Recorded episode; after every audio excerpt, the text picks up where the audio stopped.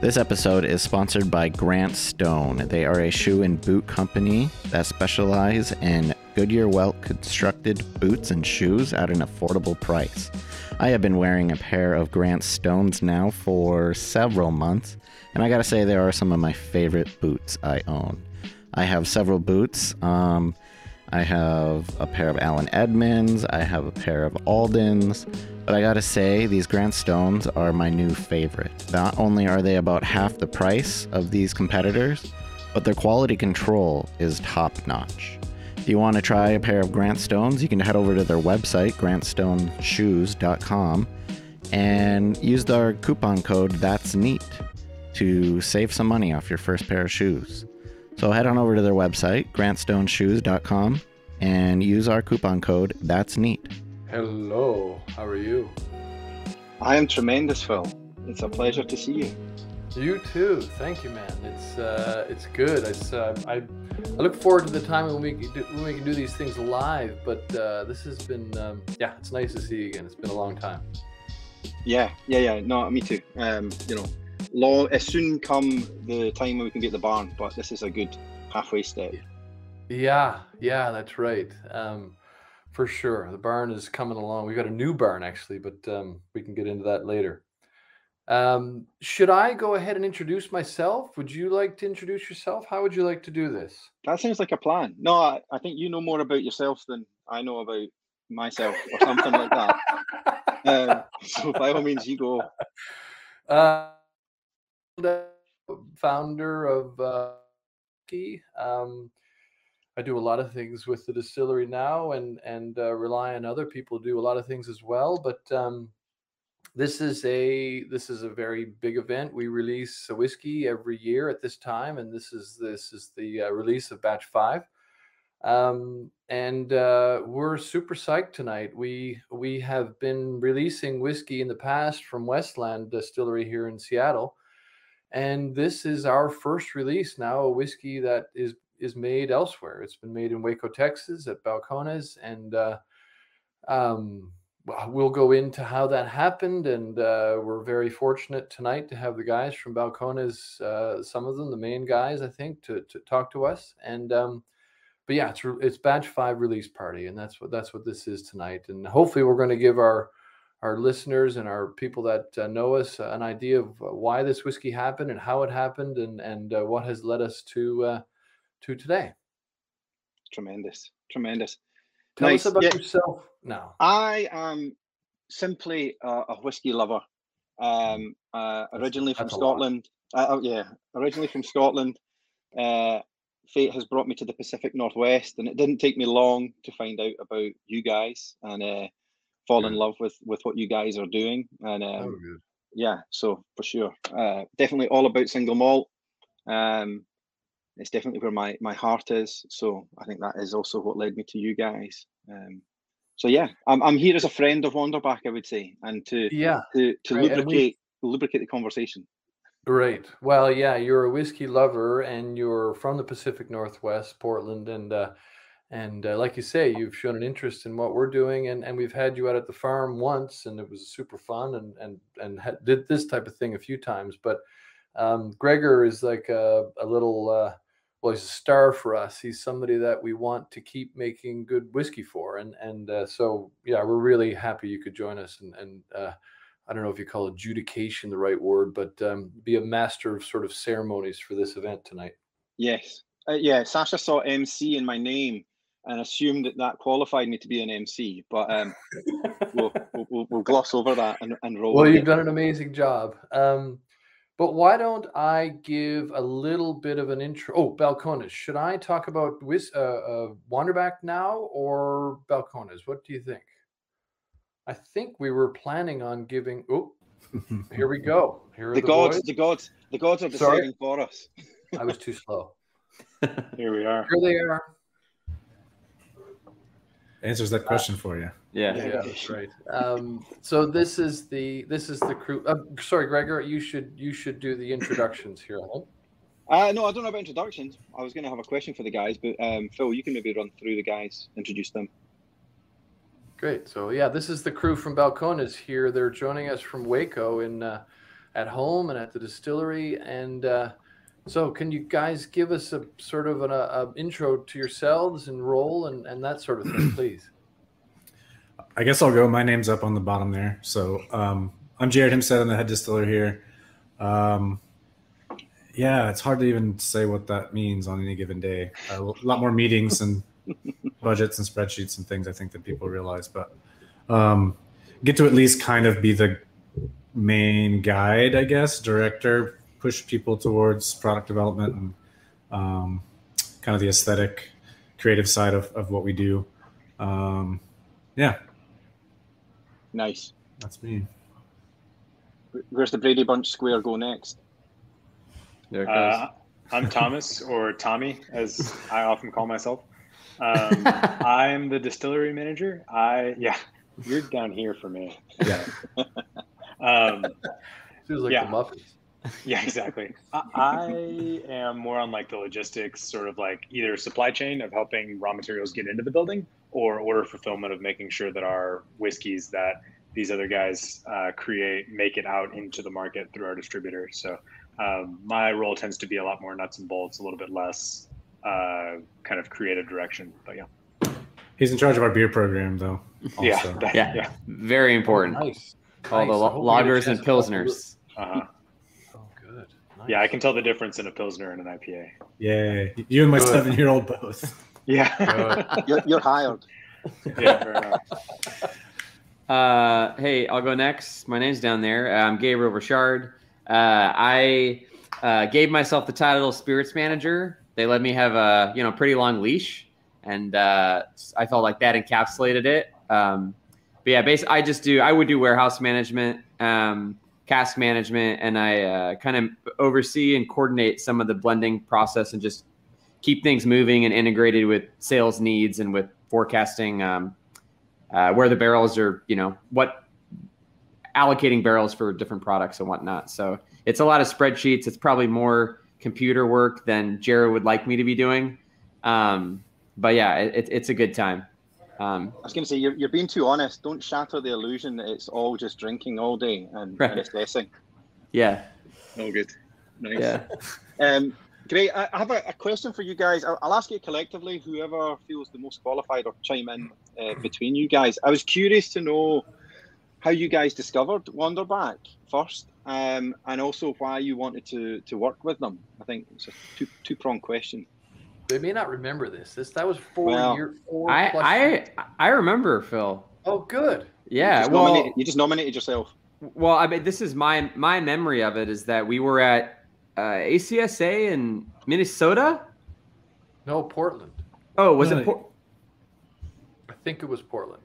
Okay, I can't recall, but we were at a we were at a conference and they had like a kind of not really after party, but a time when like uh, spirits producers had tables out, um, and we were going through the room, and um, no, I don't want to be mean, but you know, I was I wasn't super impressed by a, a, lot of stuff, and you know, there's a we make we make whiskey, and so I don't really know what to think when we hit a producer who has a gin or has a vodka or something, you know. Um, but Wanderback was on like the far end of the room, and our production manager and I, Dustin, our production manager and myself, like went to the table and tasted it, and we were like, "Oh my god, like this is this stuff is really good." Um, and then we got to talking. I think Sasha was there, and we got to talking with her um, and introduced ourselves and took some back to them and dragged uh, Tommy and Jared to the table, and we're like, "We should we, we should do we should do something." And I think it was just that this is my memory. That initial meeting maybe sparked all of us kind of touching base, and uh, I don't know who reached out or ended up reaching out, but that kind of sparked it for me at least. Yeah. yeah, when I when I heard that that happened, I I was I wasn't sure it was because my wife. She she does sound nice and she's not too hard on the eyes. Uh, but I I I I, th- I was very very happy to hear because I had been a fan of Balcones. Well, there I, I mean we'll go into this, but they're one of the main reasons I decided to do this business in the first place. Um, and it was way back at the beginnings of Balcones, and and so to hear that you you guys had walked past a a table with a bit of our whiskey, and this was the first whiskey that I had released, and you know at the time it was really just me, and and and uh, you know, as things go, you don't really have a clue back that, you know, in the beginning, you don't really, you know, something, you don't know much. And, and, um, and so to have some, you know, people of obviously of, of your uh, experience and what you'd already done, it was, it was, it was really nice. And, um, so, uh, yeah, we scrambled and tried to make, make connection and, and see if you would be willing to work. Cause the model that we were coming up with at the time for, for our distillery was not, it still isn't very common. I, I don't I don't know many that do it this way. Um, so, anyways, through the jigs and reels, we connected that way and connected, and then did this did this project. So it's it's super super great. It's really really fun. I heard I heard the story when Phil kept pouring until you said you would work with him, but hey. These guys, a, a lot of eye contact. Yeah. yeah. Yeah. Right the, to be to be fair, I think uh, that that was probably the first like work work trip you and Dustin had taken. Yeah, yeah. Right. We were very happy to be, you These know, out of out of the house. We're like, man, yeah. other other people are making whiskey. This is great. There's a whole world out there. yeah. Uh, yeah. It was uh, it was very nice to hear though. So I was um, yeah. Uh, it, it, was good. And and then so we did this, and and we'll go into the details of what we did and and how we did it and so on. But um, I guess my question to you. Um, uh, to you three is uh, if you could give us an idea of your whiskey journey. I mean, how this happened for you. I kind of know as myself just from talking to you and reading, but can you give our listeners and, and me and us uh, a sense of your whiskey journey, how it happened and, and what brought you maybe to the point where we work together and then over the past few years, what's been going on? Man, those whiskey journey questions. Um, Is it tough? Too tough? Woo. Well, just. Uh, it's like a roller coaster. It's a yeah. little, I, I, don't know. Yeah. I, I, I, should, I should probably have practiced like the this, the the bullet point version of it at some point. Um, make Please sure don't like, just turn, turn, turn it into a cell sheet. Make sure ele- I hit all the salient points. The the, um, the, the elevator pitch. Yeah, yeah. Got eight seconds. Yeah, tell us. Um, tell us. On some level, it's pretty simple. I got into homebrewing right after college. Was pretty serious about that. Thought I was going to end up in beer. Tried to open breweries a couple times. Um, a pretty pretty DIY kind of just approach to life in general. I'd much rather try to make something if if I can than than buy it. Um, so later in life, when um, all of a sudden single malt specifically clicked for me, and all of a sudden I'd had plenty of whiskey before, and it probably was really bad bottom shelf bourbon on the rocks at a party that also had a keg of Bud Light or, or Southpaw or something. Um, I had never been really been impressed. It never really made sense. Um, once it did, just kind of the basic way I mostly look at the world and, and activities and products, it just made sense to try our own hand at it. And um, so, yeah, I mean, it, in some ways, it's real similar to all these startup breweries where it just we're messing around – fooling around with with it just for our own consumption at tiny garage levels. And then you go you know th- there's cheap real estate around here and you start looking at buildings and then you next thing you know you're filling out your permits and next thing you know you need to quit your your other job because you can't do both. And you know 13 years later here we are. But um yeah it feels very much like every next step made a lot of sense. And one day you look up and kind of realize where you ended up um, but yeah, that's great. It's crazy. Yeah, 13 years. I didn't realize that's yeah. uh, that's a lot of time. Yeah. I would say that was time well spent. Awesome. yeah. Um, I, I nice agree. one. Well, well, thanks, guys. I think um, Balcones, I'll speak to you in a in a unified terminology. Um, you guys are off the hook for now. We were going to set you guys into the backdrop Take we don't get to hear Gabe and Tommy's background. Oh, well, sorry, sorry, sorry. We can. I thought, I thought, I thought Jared was speaking for the guys. Happy to oh, hear from the other guys. I would never. Sorry. Yeah, no, Tommy. Apologies. Uh, Take it away, Tom. I, My bad. I, I came into whiskey actually by way of beer. So on that trip that they're talking about when they were in Portland, I actually wasn't there, but I lived in Portland for a couple years, and I think that um, I was there in spirit. I was kind of like guiding, hey, go to this brew pub I worked for. Like, hey, go to this Yeah. whatever. Um, so yeah, I wasn't on that trip, but I was uh, excited to hear everything that they came back uh, excited about. So um, yeah, I worked for a brewery. I'm from Texas originally, but worked for a brewery up in Portland called Ex Novo. Um, that now has uh, several locations. There's uh, one kind of in Beaverton, and uh, the owner actually opened one back in New Mexico. Anyway, um, yeah, I worked there for a couple years. The first couple years, like right before they opened, and then moved to uh, back to Texas, back to Waco in 2015, and started working for Balcones. So I've been with back with Bal- or with Balcones. I kind of volunteered there while I was in undergrad, um, in grad school actually. But I uh, have been back here now for a little over six years. Yeah, I love the, It's this, been a, a jour- back and forth journey for me. these should be the kind of events where we can kind of like poke each other a little bit. But yeah, Tommy had he had done some volunteering with us, and we knew each other through home brewing and, and beer clubs and stuff. And uh, he was applying to jobs, brewing jobs, and was going to be leaving state. We all knew that. At one point, he said, "Yeah, he said, hey, I- I'm pretty sure I put some things down on my resume that I know how to do that I don't know how to do, uh, or that I need to. I need to." You I freely would, admit that? he just said, I, I, I had, had to a few learn how to things. drive a forklift Yeah. and something else. There's a few things where you're like, I need to know these things before someone offers me a job and they expect me to show up and do it. Yeah. The brew That's pub I ended up working for didn't even have a forklift, but I was really concerned about that for some reason. Yeah. anyway, Forklifts I'll be looking. Tommy. I'll be looking for that "fake it till you make it" tattoo. yeah. That's I now have a license that expired two years ago, so I'm on the other end of it. And Gabe, from yourself. Yeah, uh, yeah. I guess briefly, I uh, so yeah, I was on a different path. I went to a dry private Christian college, so no booze for me. Uh, but I started homebrewing and breaking our community covenant uh, around my junior and senior year. Uh, hey, I got, I got, hey, I got my degree. Um, Wow. yeah, Well and uh, and I I went to grad school. I studied geology, and I went to grad school, and lo and behold, it was in uh, Lexington, Kentucky. I was at the University of Kentucky. I was a Wildcat, um, and uh, you know I was a poor grad student. Yeah, I don't know the symbol anymore. I think they changed it. Um, but yeah, I was I was in grad school on a really tiny stipend, and I was poor as hell. Um, so I was drinking a lot of Magic Hat Number Nine. Jared threw out beers, so I'm gonna throw out beers. I was drinking a lot of Magic Hat Number Nine and Four Loco. Um, but you know, on the weekends, on the That's weekends, uh, that's not beer. on the, I had the opportunity to. Uh, Lexington is like right in the center, in the, the heart of bourbon country, and so, uh, and back then, like all these tours were free. You could go to like Wild Turkey, Buffalo Trace. Um, you could hit uh, Four Roses. You could hit up like seven or eight just major, amazing distilleries and have a free tour and get you know an ounce and a half of bourbon um, on a Saturday. And so my friends of mine from my cohort would do that all the time. So I kind of started. I started as a very shitty home brewer, never as never as qualified as Jared or Tommy ever became.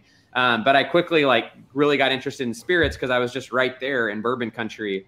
Um, and then I, I went overseas. I got out of grad school and I went overseas for a couple of years. And I was getting out of the oil and gas business um, uh, overseas in, in Europe. And uh, yeah, I was I really wanted to get back into spirits because I had this really memorable time in Kentucky. Um, and it just so happened that Balcones happened to be hiring, and so I actually came back to the states. I, I went from Berlin to Waco, and I still haven't recovered from that culture shock. Um, you know, a little, still a little uh, wide-eyed. Um, but yeah, that, that's kind of how I came uh, to Balcones. But Balcones is my first alcohol industry job. Um, and yeah, I, I feel like sometimes I feel a little behind because so many Jared's brewed for, I mean, look at his beard for decades. And Tommy was worked at a, Tommy worked at a brewery before, and I just came in bright eyed and bushy tail, really wanted to make whiskey, and, and I've made a little go of it at Balcones. So that's So me. Gabe, does does the does the does the facial hair correlate to tenure at Balcones? Well, it sort of, but then Tommy really messed things up because Tommy's Oh. definitely my supervisor, and he made things really weird. Uh, Okay. yeah, Yeah, and to be fair, I, I probably had this much hair at like 24, you Yeah. know, and, and a big beard. It's not, this isn't a COVID thing. Right. yeah, It's not. Been, yeah, that's a, that would be a tough two years. That if that was only two years. yeah. Um, awesome, nice one. Um, great. Well, thank you guys for sharing. Uh, we'll invite you back on. I think uh, to hear some thoughts on the juice. Um, Cool. But yeah, I think we're going to introduce Anna into the fray. I believe. Anna, hello. Hi. How are you doing? I am super. How are you doing? I'm fantastic. Um, for those that don't know, uh, Anna is, I mean, first and foremost, a whiskey enthusiast. Um, you are officially the uh, Wanderback Rackhouse manager, correct? Mm-hmm. Correct. Um, so you're involved in tracking the barrels, uh, seeing how they're maturing, um, and then you're also partnering with Phil on um, tracking the flavors and, and projecting where flavor is going to go. Correct? Is that fair? Right, and working on the blend of making this beautiful whiskey that we're drinking tonight. Exactly. Exactly. Super fun. Yeah, and as if that's not enough, I mean, I would say you know that is by far enough. Um, you also lead all the Wanderback tastings, correct? Correct. Yeah, it's been Which, really fun to connect with people all around the nation. Yeah, right. I'm sure. I'm sure uh, this has been quite a social time for you, where it's maybe not been for a lot of people. Um, conversely, um, so I think you're perfectly qualified to uh, run us through some tasting notes and, and, and thoughts on batch five. Yeah, and everyone who's watching, um, please type in the chat and everything about what kind of flavor notes you're getting, because our favorite thing is to hear what you get on this whiskey, because we make this whiskey for you. We want you to enjoy it. So, first off, um, open your bottles if you haven't already. If you haven't done any pre gaming, um, definitely, yep, open your bottles, pour yourself a little dram. Um, there's a couple different types of glasses you can use, but also I'm just uh, of the mindset, you know, if you have an empty vessel that works, that's that's great. Um, so have a have a Glencairn if you have it. Um, I like to use our tulip glass. Yep, exactly. Um, and maybe maybe a little little water if you need it, um, because this this beautiful gem that we're drinking tonight is 52% uh, ABV or 104 proof. So definitely um, got a good good kick to it. Uh, so let's just talk super briefly about how to taste a whiskey. If you don't already know, all of you are probably whiskey enthusiasts just like I am, so you already know. But so you have your glass. We can um, give it a little bit of a swirl. I like to do it this way so it's not too strong. Uh, of alcohol punch in the nose, and then you start with your nose about an inch away from the glass or so. Gentle inhale, and then and then we can talk about what we're what we're getting and if at any point you get uh, overwhelmed it's too strong you can always uh, sniff your arm as a way to um, have a neutral scent that resets your nose which is really helpful so for me for this one i get a lot of baking spice cinnamon up front nutmeg which is a core Wanderback flavor that we get from the spirit as well as from the barrels, which is fantastic, which we'll talk a little bit more about later. I get uh, some cherry, some kind of toasted oak, um, and cherry is something that I kind of get through kind of all Balcones whiskeys, which I'm sure we'll talk about too. And then caramel, which to me is something is such a Wanderback flavor, and that mm. comes from a couple different things. One is definitely the grain bill. I'd say it was mostly the grain bill, um, and we have a couple of different grains that lends that flavor. Um, and one of them is the crystal malt, and that is uh, the caramel. I don't have the exact percentage in front of me, but it's it's something that's in all of our whiskeys, um, which I think is really great. And there's also some um, some barrel effect here. But so and let's give it a little sip. If we must. Hmm. Hmm. So what do you get on this, Gregor? I'm really curious. I mean, there's no hiding the proof for sure. So you know, yeah. it definitely lets you know it's there. Um, um, but yeah, I, I, it, for me, uh, there's a burst of spice straight away. You get that. Um, there's a mm. heat for sure, but it's not a it's not a new make heat. You know, it is all spice, black pepper, um, and then the sweetness comes for me at the the finish, and it's uh, yeah, it's tremendous. Yeah, and our kind of strategy with this one was the spirit itself, as I had said, has you know a lot of these baking spices and caramel, and what we do with the barrels really affects that, which we'll talk a little bit more about that. But kind of balancing the ratio of what what we want um, to showcase, and I think uh, the grain bill is something that's really you know it is really important to us at Wanderback, and using our specialty malts. Um, so we have Golden Promise, which we're going to talk about. We have um, the crystal malt, which is that caramely note, Munich malt, which gives this kind of uh, grainy depth, and then pale chocolate malt, which Um, for those of you who are Wanderback fans, you know that that's something that really comes through on our Evergreen collection. And this one, it's a little more subtle uh, than, and I think that has to do with some of the other production, but it's it's still there, just in hint, which I really like. Um, yeah, so our uh, our exact uh, grain bill. So we have 91% uh, Golden Promise, 6% Crystal Malt, uh, 2% Munich Malt, and 1% Pale Chocolate. So um, I'm really curious from, well, Phil, I know you and I have had a blast working on this one together, but I'm really curious from Tommy, Jared, and Gabe what you guys get on this.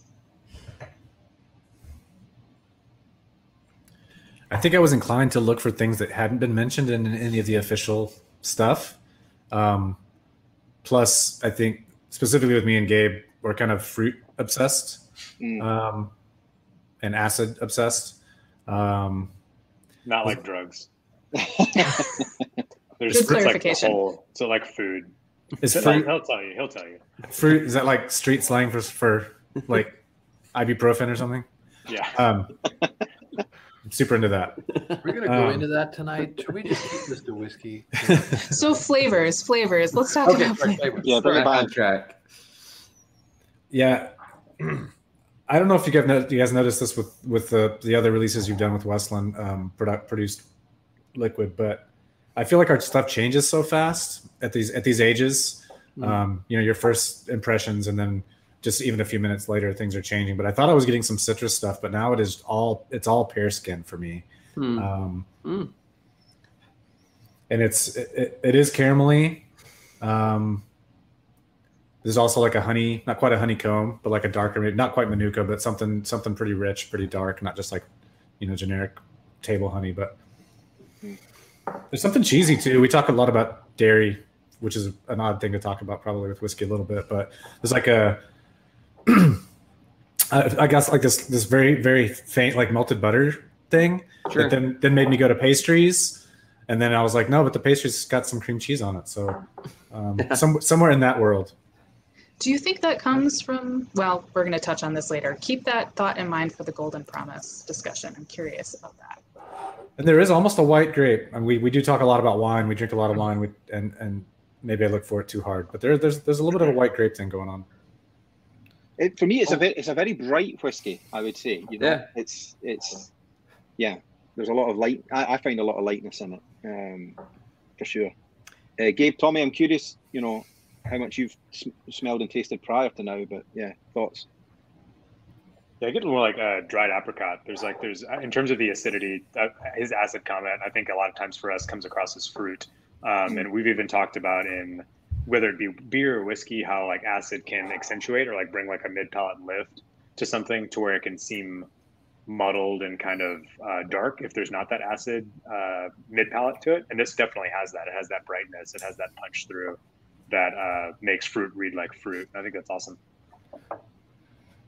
Yeah, these are all I uh, I I'd love to. See, yeah, I didn't get a chance to, to hear your impressions of this until now and it's a bit nerve wracking. I have to tell you, uh, but at the same time, but at the same time, I really like hearing um, the descriptions you have of the various flavors. In particular, you know, I love because I I come I approach these whiskeys, and Greg, you probably should shut me down at some point if I'm talking too much. But I I, I approach these our whiskey and all whiskeys.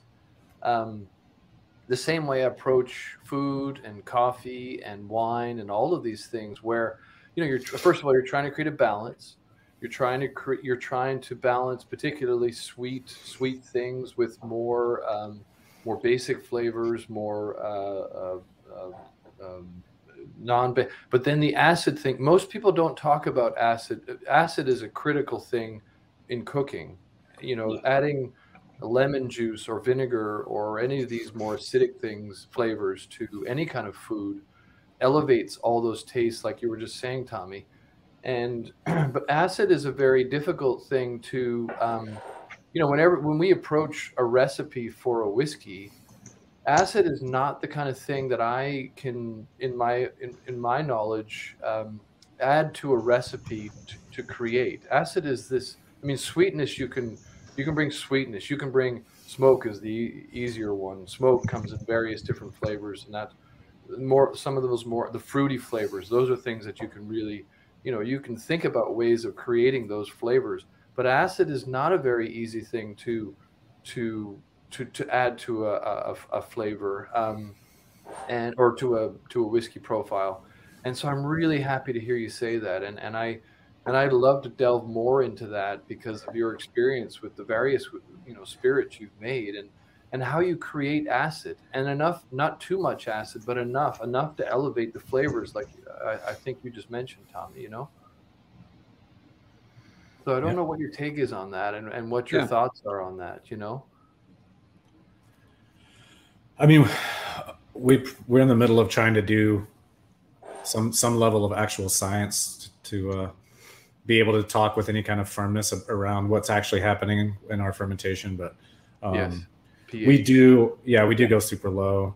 Um, we do seven day.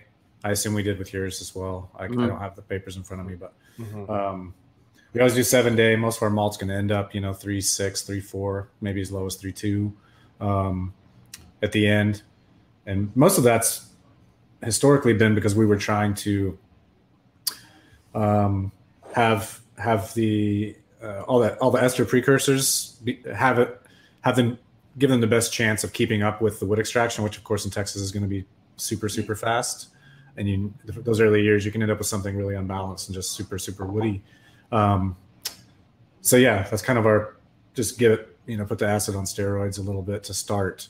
Um, we also have a pretty high reflux on our stills. I mean, we our spirits Yeah. distillations are going to go what close to twelve hours. Mhm. Um, huge line arms, the coils, all that stuff. We're getting a lot of a lot of back and forth. So um, yeah, Jared, can you can you um can you uh, I'm I'm I'm getting tons of messages from my wife here and I if We're getting, if- we're going, we're going into the. Would you the- mind would you we're going- mind just uh repeating that in a, in a bit? I Yes. because I think there's Cool. a time when I would love to hear that again and okay, more. Perfect. But um because I started the discussion, I I probably should put the end because otherwise afterwards I'm going to get in a ton of shit for what I Okay, sorry, go ahead. Sorry, go ahead. Go on. No, just yeah. Let's hold the Right. geekery for um, the podcast. Um, I know we can't, we can't we can't help ourselves, but I know. um, Sorry. Anna, Yeah, so as we just uh, talked about the proof being a little higher, I know we do have a little video about when Phil and I were proofing this whiskey. So we're going to go into that and then continue on with the fun afterward. love it. We're doing a hydrometer reading So 78 degrees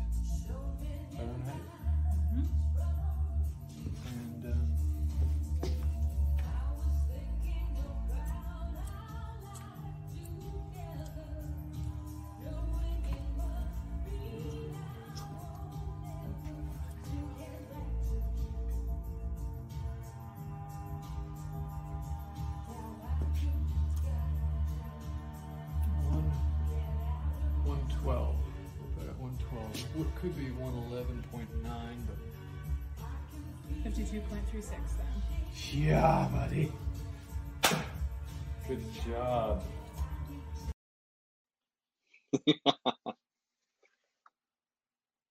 Oh, you're still on mute. There we go. That was such a fun day. It was uh, great when we finally got this all proofed down and created and, and ready to go uh, for bottling. So And is it true the music was chosen to affect the the whiskey? Yes, we like to um, have a very sensory experience for a whiskey to sort of nurture it in as many ways as possible, which includes music choice, and that's Love it. Love it. I love it. Awesome. Great. Hello, Blake. I was going to Oh, introduce hey. you. I was going to introduce you, but um, the, the the Wizard of Oz behind the scenes is is doing her job. Uh, pop, popped me up. Yeah, And Blake, it, this Blake, camera is making me look really red. I'm not this red. uh, it's, it's nothing to do with the proof of batch five. it might be that actually. Um, Blake, pleasure to uh, intro you in. Um, Blake from That's Neat podcast. Uh, you're here to ask some very in-depth questions of the guys, correct? Yeah, that's right. Uh, I can't wait. I, I know the Balcones guys a little bit from previous experience. Um, very familiar with Phil and Sasha and all of the hey guys, all of the uh, Wanderback crew as well. Uh, fancy seeing you guys here. Who knew? I come Where here are we? often. No. Where are we actually? We've, we've I'm in my um yeah so uh i just gotta go ahead and say um hands down this is probably well i'm just gonna this is my favorite whiskey that wanderback has released um Woo. Not to say anything about the other ones i love all of the the other the evergreen releases and what um westland was able to distill for you guys and then you age um but this i I don't know. I think the experience you guys got behind you now, and and the direction you can give to the the distillers and Balcones in this in this case, it just it really shines. It's really quite delicious. Um, I'm getting a lot of those high notes that have been mentioned, but also there's just something very distinctly Balcones about it. Mhm. Um, and well, I know. I and- yeah, you are. and- you've got a- yeah. I and knew you were a Balcones fan for years, and uh, so. But I'm very, I'm very glad to hear you say that, Blake. Yeah, and it's no, yeah, it's it's amazing whiskey, and Good. it's it's right up there with, and you know, one of my favorites that you guys released, and you know, I can't wait to uh, see what batch two and three and four come come to be. Um, but I, I just want to know, Very like, cool. uh, there's there's definitely a distinction, uh, a difference between these evergreen and and these uh, Lone Star releases, and um, the grain bill's slightly different, but also like the stills, of course, and the distiller that is involved. So maybe I could ask the Balcones team about your stills, the shape, and how the shape and size. And, those amazing coils have Mhm. impacted this single malt whiskey. Someone? Gabe. I I can lead in with just some of the technical uh, details. I was looking through the records. Um, so yeah, we at Balcones we use um, uh, custom-made uh, pot stills from Forsyth um, with a unique helical line arm um, that gives the line arm a couple twists. Uh, we actually have two still sets. So Spirit Still One has ten coils, and Spirit Still Two has uh, only four, and it's a wider diameter line arm and that's actually what we ran Wanderback on. So um, we tend to kind of do uh, bourbon and rye and stuff that is a little more salenty and needs to be a little brighter um, on Spirit Still One. And lately we've been doing malt um, and rum and kind of heavier, richer stuff on Spirit Still Two with slightly less reflux. And so that's where we ran Wanderback on with Spirit Still Two. Um, but yeah, I mean, I can do technical details. You know, we cut around 77% ABV. We took it down to 61 and a half for the hearts cut. Um, but there's not a lot of, you know, that's not all that sexy. But yeah, I think what happens with, um, uh, what happens in our distillation, yeah, what, what happens in our, in our, in our distillations is like w- what happens in a lot of, of pot distillations where we're just, we're taking a really broad spectrum of flavor, but because of that helical line arm, we tend to go really long and slow instead of quick. Um, and we we get a lot of reflux and we end up with a, a brighter spirit as people have commented on um, just a little bit of a sparkle a little bit of a top note it still has that oily rich base it still has that depth to it but there's definitely some hum um, you know and the lighter molecules um, and so that's that's you can definitely see it here Definitely, yeah. And um, Phil, uh, about uh, the distillation itself, you were actually on site for this. Were you um, and kind of able to guide this along, or just watch and learn? Like, how how was this experience for you? um, it was a bit. It was a bit. it was a bit like Charlie. You know, Charlie getting access to the chocolate factory and Mhm. you know being given like the back the back door tour. Um, the golden ticket man it was a bit of a golden ticket moment um, and, and it was a it was crazy i remember back then it was three and a half years ago and at the time we had whiskey on the market we were we were learning a ton um, and I you know, I'd I'd been reading and thinking about uh, what Balcones did for years prior to this, and then they agreed to do this project with us, and I and I showed up, and, and to be quite honest, I I just didn't want to piss them off. But I I remember I was like, how do I, how do I, how do I make sure that the, I mean, I knew they were going to make good whiskey, and I knew that they were putting their their their you know their smarts and their heart into the project. I could tell, you know, Tommy especially. Tommy was kind of the the overseer, and and uh, and then I was I was hanging out with Gabe a fair bit, and and, um, Jared came in because he's you know he's always busy and doing multiple things, and he came in at various times towards the end. We had a wonderful lunch I remember across the street, but you know I I, I you know I just was so um, first of all I was so happy with what I what I sent just from the you know the new make what I was seeing, and and the fact new make I you know it was just it was it was it was so many mixed things. I was super psyched what I was sensing and what we were making, but I was also just so so so happy that we were actually doing it. It was kind of like a pinch me moment, you know, and and um, uh, so yeah, ton, tons of mixed things. And I, you know, I, I, I can go into the lead up to it and the various decisions we made. Like we, we dropped by, you know, we went from two to one percent on the chocolate malt and and this sort of thing. And and um, I, I, can go into those details, but to be honest, the day was uh, I, was, I still remember every every bit of it. It was uh, I was in this new distillery that these guys were, you know, not just getting used to, but it was still pretty new at the time.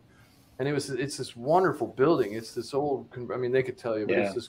Yeah, you can see. I mean, it looks pretty. Not. I mean, it looks kind of special there, but it's a really special building. It's this old building, Waco you know, Waco is this weird town where this, you know, it's like a small town with this amazing university or college in it, you know, so, and you have this mix of people and stuff going on that's just like it's like no other town I've been to. Hmm. And I had never been to Texas, so I didn't really know what to expect. Oh, I didn't realize that. That's like awesome. Waco. Yeah, I've never been to like Texas, Waco. you know, and and I'm big distilleries. yeah, like Newfoundland guy coming into Texas via Seattle, I was like a yeah, not a fish out of water, but I I I, I had never seen, you know, I could go on about multiple things. Like I arrived super late the night before. I go to get a snack because I hadn't eaten all day. I ended up at this like corner grocery store with the lights on, everybody hanging on out, hanging around outside. I thought I was going to get gunned down or something. I ended up going to the, you know, the shittiest motel you could ever imagine. Then I, I show up the next morning and you know, they're business as usual. They're making, you know, Wanderback whiskey and it's like a normal kind of normal day for them. And uh, I was I was literally like a deer in the headlights the whole day. And then I, I got on the plane and went home and I was just like, did that really happen? And then like a few weeks later, this new make spirit shows up on the on the truck and at the distillery. I'm like, wow, this really did happen. It was crazy. It was oh, that's awesome. that's awesome. So yeah. it was a, it was a it was a really good experience and uh, I, I, I, you know, I obviously left these guys, or not left these guys, but I, I let these guys do their thing because clearly they know what they're doing. But you know, we mm-hmm. worked together on on, uh, you know, we agreed on the grain bill. We changed the pale malt. Obviously, that was a big thing. Golden Promise was what we used versus the Northwest pale malt. Uh, but we kept the specialty malts pretty similar. Um, I, I was I was really interested to see what Golden Promise would do because you know, leading up to this, I had, you know, tasted what they had done before and, and loved what they had done before, especially the um, uh, the malt whiskey, and um, and so you know, I wanted to make a whiskey that was clearly Wanderback, but with the with the influence of, of what these guys do, and and uh, yeah. I, could, I couldn't be happier with what we turned what, what, what, we came up with, you know, and and uh, so yeah, that's how it happened. No, that that makes sense. Um, I was going to ask actually um, why you guys chose to switch to uh, this Golden Promise um, Heritage malt uh, as opposed to uh, what you were using previously, um, and maybe uh, I could ask uh, the Balcones team, like why why do you choose this Golden Promise, uh, and why were you so gung ho about Wanderback doing it. Jared, do you want to take it? Or do you want me to? Go ahead. Yeah, so uh, Golden Promise is a barley that Balcones has been using since I think 2009, 2010 maybe. Um, it's kind of it's the it historically like at that point in time whenever we made this mash it was the only malted barley that we were receiving in any kind of appreciable quantities i think it was uh, 2015 2016 we got our like first crop of texas grown malted barley and mm-hmm. now that makes up um, uh, increasingly higher percentage each year we're doing a little bit more texas barley but at that point in time uh, the only barley that we were using in the building was golden promise for our texas single malt um, and it has to do a lot just with historicity like there's no I've never heard anyway of a distillery that switched away from Golden Promise because of a flavor profile reason. Um, the only reason that Golden Promise kind of fell out of favor in like historical Scotch whiskey production was because there were newer, fanfangled, higher yielding malts that came out. Um, and so even for a while, like Macallan hang on, hang on to um, the uh, Golden Promise as like a specialty grain instead of using it as like their main base uh, malted barley for their whiskey. So um, it's something that we've gravitated towards early on and makes great whiskey. It could account for some of the like peachiness, some of like the stone fruit quality that we pick up mm-hmm. in a lot of our mm-hmm. whiskeys. I think that, in addition to that uh, long fermentation age that we touched on a bit ago. Um, but yeah, they create a really symbiotic sort of like stone fruit and sometimes even like strawberry fruit leather quantity quality. Um, and that's something that even like I won't talk much about beer, but we have done some beer now also with Golden Promise, and there's oh, this wow. like surprising peach quality that pops yeah. out that's crazy um, in the beer. Um, so anyway, yeah, we think that that has something to do with it. I don't know exactly why or how, but anyway.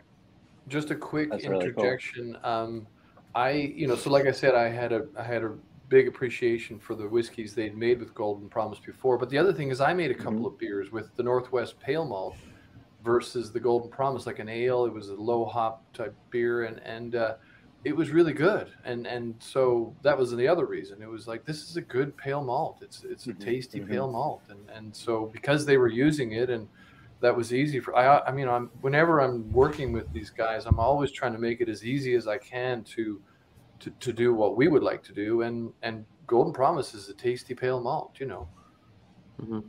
right yeah oh yeah that's um kind of what i was going to ask you is like what uh, Phil, like what was it about that pale malt or the Golden Promise that convinced you to use that over that Northwest malt?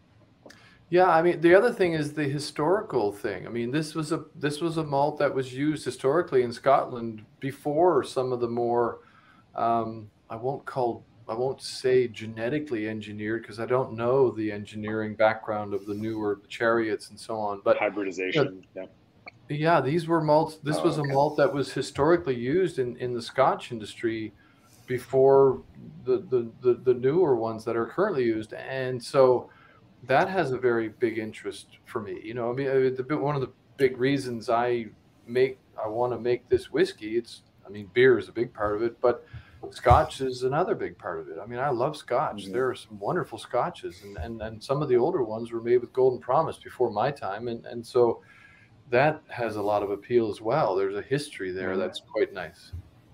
Hmm. Definitely.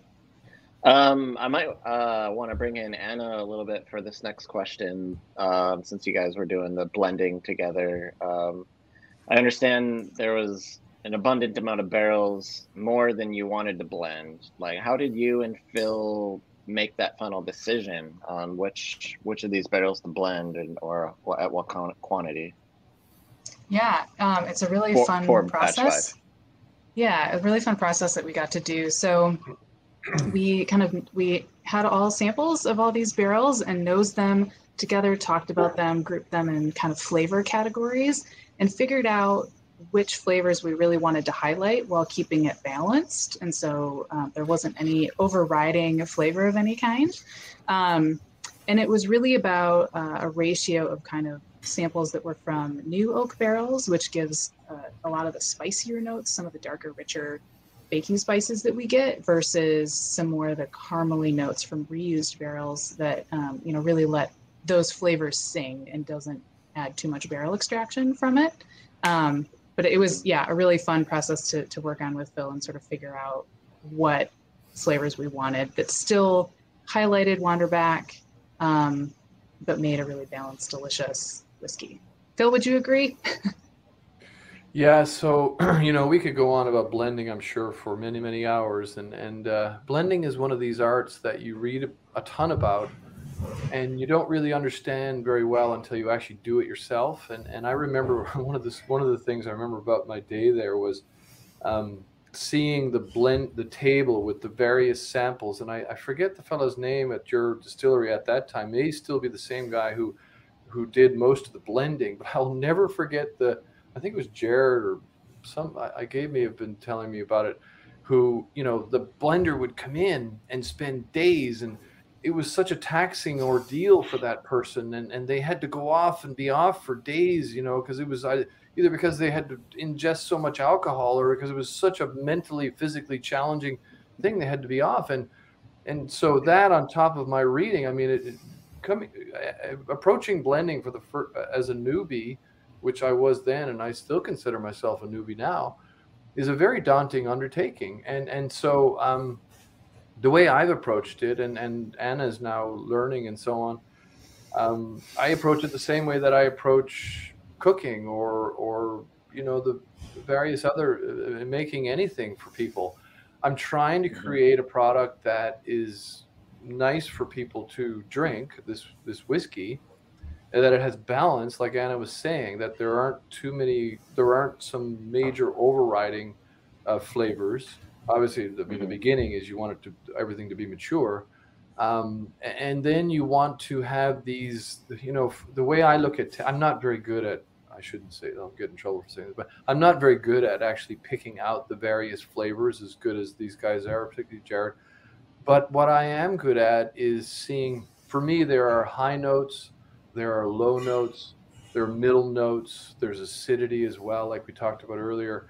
And mm-hmm. I, am just trying to create something that has a balance. And so what we did when we had the the sort of the the run of the barrels that we thought were ready and that we felt would you know be right we had some classes within those that represented those various you know high to low notes and and um, so we, we created a blend that hopefully represented those things in the right way. And uh, but you know, blending, God, you could come at blending, and and the more I've done this, the more I read about it and talk to people. Blending, you can come at from so many different ways, and none of them are right. I, I think maybe some of them are wrong, but. Um, you know, I'd love to get your opinion on that, Gabe and, and Jared, just because it's it's such a it's such a big part. A lot of what we do at at uh, Wanderback Whiskey is you know we age and then we blend. And that, that's a big part of what we do. We don't we're not as much involved with the, the, the fermentation and distillation. So blending is a big part of it. And and uh, so get your take on that you know would be interesting. Yeah it's a weird thing you were talking about. I was going to say it feels like uh, you know you don't know anything when you get started. I i, I, I kind of feel like to some degree we feel that way more and more the longer we do it as well. It's just like um or you finally have perspective right? Mm-hmm. um every you obviously know way more than you did and you would know way more than someone who's never done this and doesn't do this all the time. But um it's so it's so nonlinear you know and you you can't just add a barrel that has the note you're looking for and to the other one and it's just going to like be one plus one. It just doesn't work that way. Yeah um, so yeah it's a little bit of a dance you know? It's a little it's a little bit of back and forth. And experience does help you i guess have a better idea of what's worth trying um, mm-hmm. and what kind of synergies can happen. Um, but I'm, I'm like you. I'm actually not the i'm not the person in house that's the best at picking apart.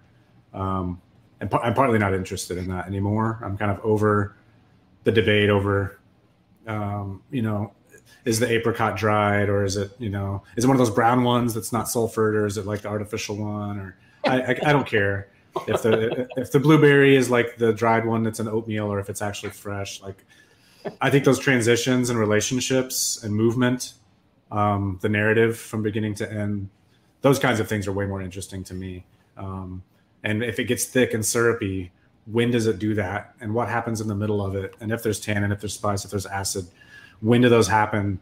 And at what volumes, you know, are they just kind of poking out or do they kind of take over um, texture, those kinds of things? So Um, it's a pretty cool deal. Yeah. Um, yeah. It's one of my It favorite. is. It's my favorite part of the whole thing. I think.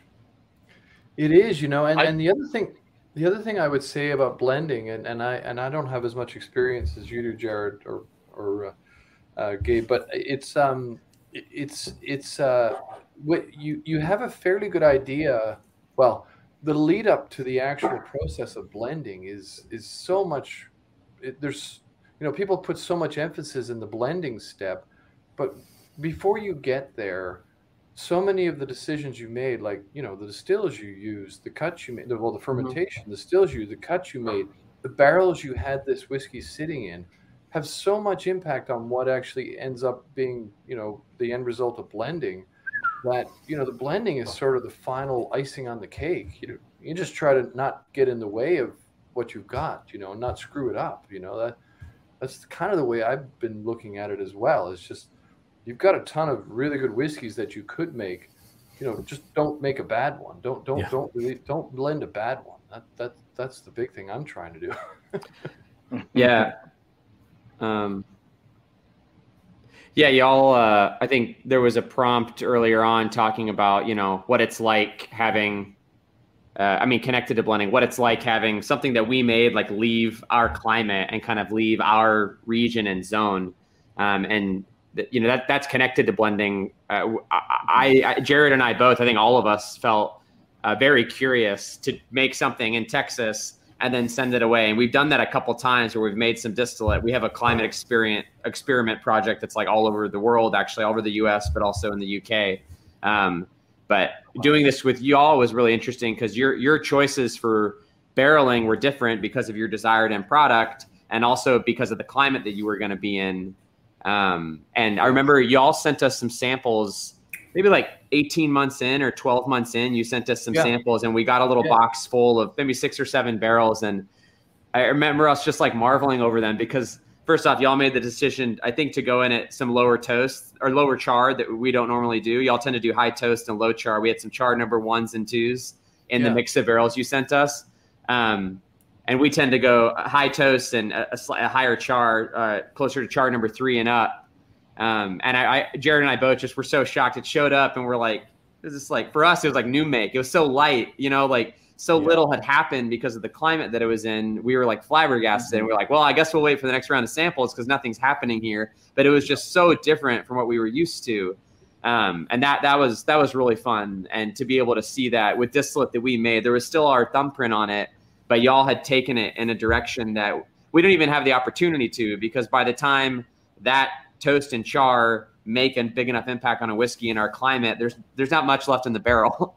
you know, like we have to start with really high impact because in three, four, five years, at, at six years, there's pretty much nothing left. Um, so that that was that was really great and super illustrative for us. And I ended up I ended up uh, snagging a couple char number twos just to see how they would go in our climate too. Because of that, um, I got a little greedy and and pulled some in, but that was super neat.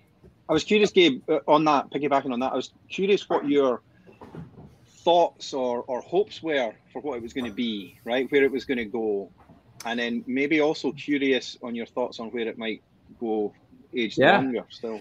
Yeah, I mean, you know, we've had uh, we really like a lot of Pacific Northwest stuff, and I think there's a big, a lot of them have this a more complex mash bill, you know, different types of barley in the mash bill, and we've been, I think, because we've done, we have 100% blue corn whiskeys, and our rye is 100% rye, and we're very much just like, no, it's 100%, you know, like we're gonna do 100% Golden Promise, and it's kind of uh, helped us focus a little bit, um, but definitely y'all's doing y'all's uh, kind of like varied mash bill was was new for us. Since then, we've done uh, some other uh, uh, one other a couple other contract things, and and we've done like a secret collab that we can't really talk about, but there was some different barley in it that we weren't used to, and there's just this decidedly like almost Pacific Northwest just thumbprint on anything with pale chocolate in it, on anything with kiln malts in it. It just feels Mhm. so different than what we're used to. Still, it's American single malt, but there's like almost this regionality to it. So I honestly had no I had no idea what to expect. Um, since we've thrown some of that stuff in,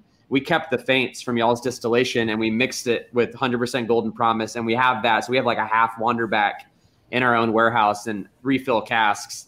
Um, and Single yeah, barrel. single barrel. Single barrel, right? Yeah. I mean, maybe there's a collab to be had out of there. But yeah, I mean, it, it's it's been a real learning experience to have that in uh, in the mix and just to show us how much can happen when when you make a change so small. It's such a scary world, you know, like that a mash bill could be so varied and there'd be so much to explore, so many different types of malts and different proportions. Um, and it was just great to be able to see this one little choice that y'all, you know, allowed us to explore. Uh, that's so cool.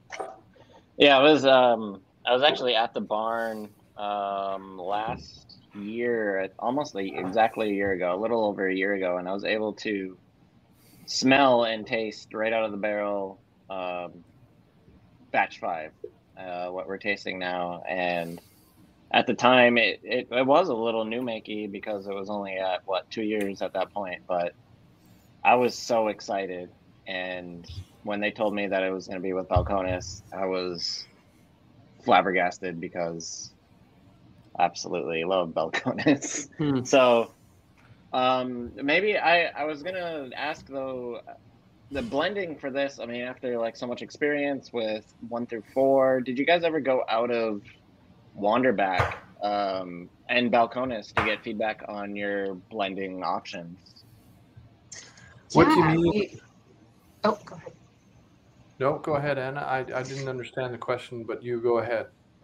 Yeah, so uh, we did. We had this really awesome experience with um, uh, the LA Whiskey and Spirits Guild. Uh, oh, they're yes. a great group yeah. that we've worked with. Uh, we did a tasting with last year, uh, Phil and I, and they're they have great palates. They're a really fun group, and because of those great palates, we just kind of wanted to get some feedback and just like, what do you guys think about this? So we created uh, three prototype blends that were really different um, with the range of barrels that we had that were ready to go. Um, and just to see like, what do they think? And they were all cast strength, which of course, you know, whiskey enthusiasts love, right? They like those, those high proofs. Mm-hmm. Um, and just to kind of see what they, what they thought of it, how it held up against water, just kind of a little whiskey focus group, which is frankly the best kind of focus group to do.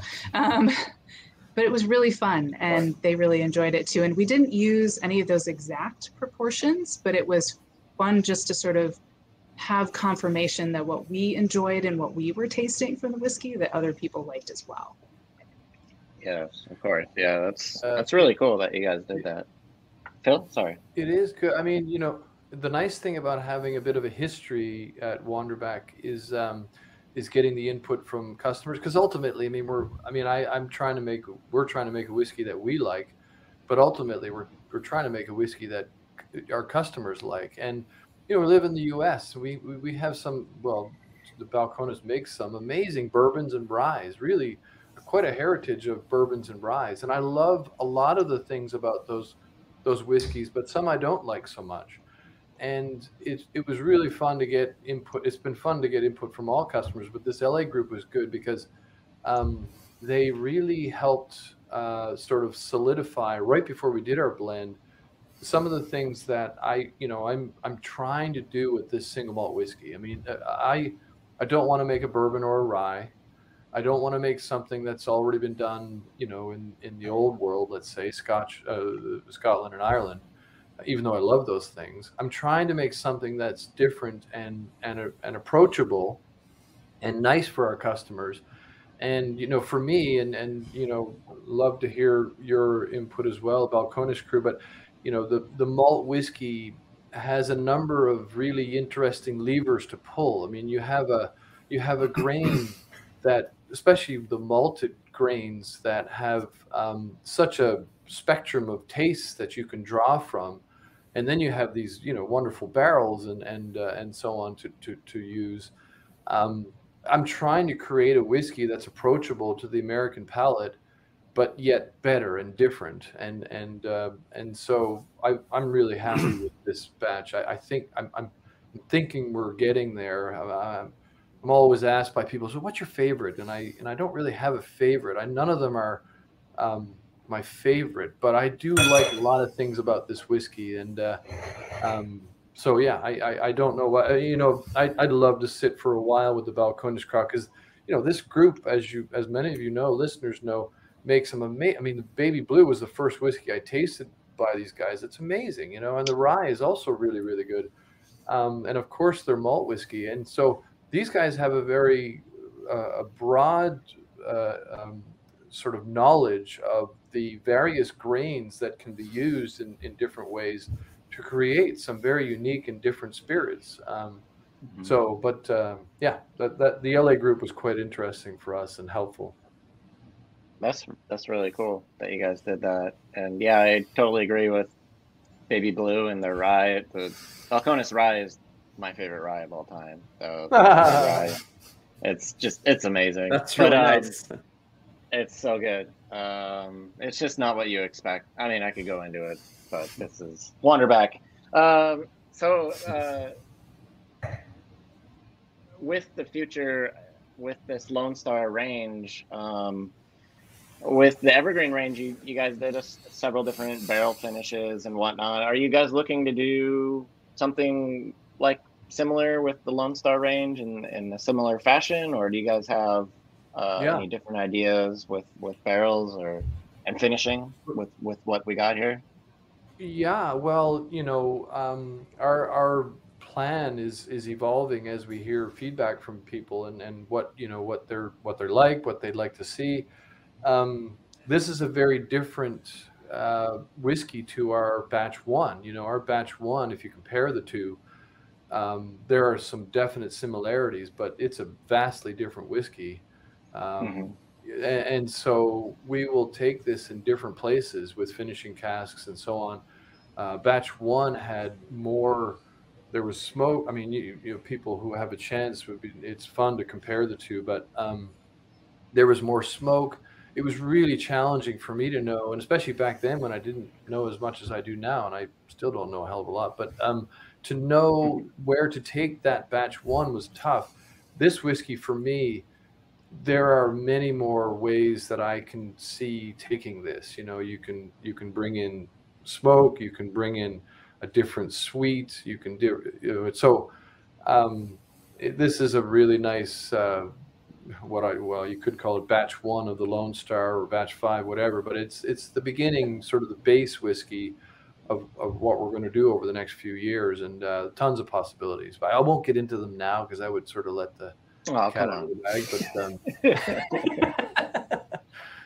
um, but well, yeah, it's, it's, I mean, oh, sorry, I was just gonna ask if uh, you know maybe Balcones has some some ideas for you about finishing. Oh yeah, uh, love to hear those. What would you say would be a great?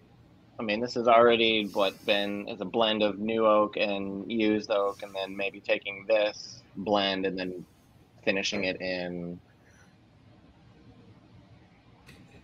I'm yeah, totally not the, the barrel finish guy, so I'm going to talk first because I'm the least qualified. But I think that the like the uh, Jared actually mentioned like a white grape thing earlier, and we've been messing around with a lot of Sauterne barrel.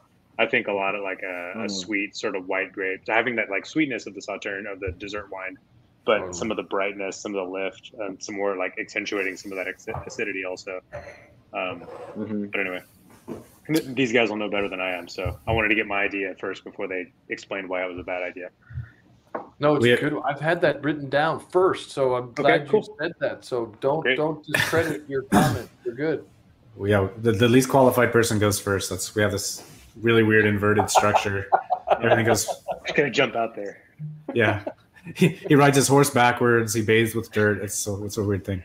Um, yeah, I was thinking a normal red wine or like a sherry type finish would probably step on a lot of what's delicate about this, but um, it's kind of like doing food pairings, which is always weird to me with spirits. But you can you can choose to kind of uh, have really complementary things go on, and by the time you've the dish and the and the drink are both been consumed simultaneously, it's kind of like, man, how are these ever not together?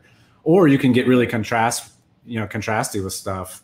Um, our smoked corn whiskey, I've seen it and end up in the dessert course more than the you know with, with the protein course, which would be the obvious thing mm-hmm. to do with it. And then you're having a creme brulee with this like smoked corn whiskey, and all of a sudden it's like, oh man, that's a brilliant idea. They they really dance in a cool way. So it's kind of tough to. I would I'd hate to just, just mention things that are already kind of happening that you could just kind of lift a little bit. But Sauternes, any I mean, any kind of botrytized white wine would be rad. Um, I, because of my orchard notes, you know, we've dabbled here and there a little bit with apple brandies, things like that, or even cider that I think could be really interesting too. There's almost an effervescence, like just the tiniest hint of effervescence on the finish. Um, and maybe that's what made me think about a cider, but some things like that could be really nice. Yeah, I think lately, more often than not, we find ourselves kind of like leaning into notes that are already there and just like playing them up. You know, you like hear the note and you're like, just hit that key a little louder, you know, with the finishes. Um, so yeah, I think the stone uh, definitely echoing Jared on the orchard fruit end of things. Like, if you could get a Pommeau, or if you could get an apple brandy, or if you could get a even like a, a really high ABV cider or something, that'd be really cool. Um, but also too, like uh, there's because of the kiln malt, I feel like there's already like there's I feel like there's a thread in a lot of Pacific Northwest, Westlandy, Wanderback stuff. There's like a little sulfur note there that I feel I feel like it's always just begging for like Oloroso, but not first use, like a second or third use Oloroso, just like a little bit. It's just it's just begging for more. So I could also see that working like in a great way. Not a first use because it's too delicate and there's so much expressive stuff going on that you would smother. But I think a second use or third use Oloroso would be also just dynamite. Oh, nice. Actually, that's I, I was just looking in our warehouse. Some of the half Wanderback, half our own GP is in some second use Madeira. Um, so I'll send you some of those to see, to see how they're going. Great. Wow. Awesome. Sounds wonderful.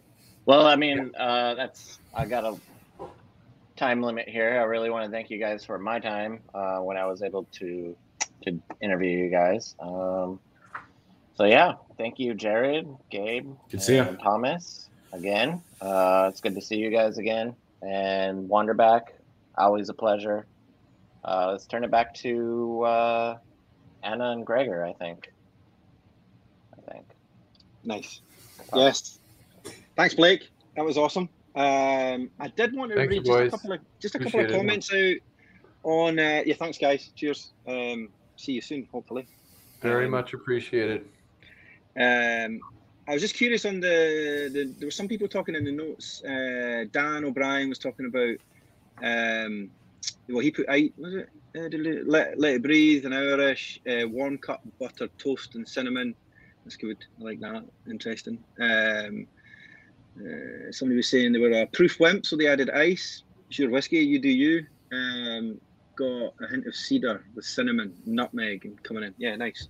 Uh, by all means, guys, leave comments in the in the chat after after the fact to be a nice little time capsule. But yeah, that was awesome. Good. Are are we? Is that a wrap? Are we closed? Are we still live? It's not a wrap until we say goodbye and thank everybody. Uh, thank you, thank you, uh, Balcones crew. Really appreciate your time. Obviously, uh, we'd love to work together again. I hope we get to do this again. This has been a, it's a real treat to see this whiskey come of age, and and uh, we're going to take it more places. And uh, really appreciate your comments. But um, thank you for for being a part of the release party for sure. I hope hope you're all well, and uh, and I hope we get to see each other in real real life, real person, uh, very soon. Thanks. Yeah, thanks for having us. Thanks, guys. Take care. Cheers, guys. Thank you. Cheers. Cheerio. Cheers to you all.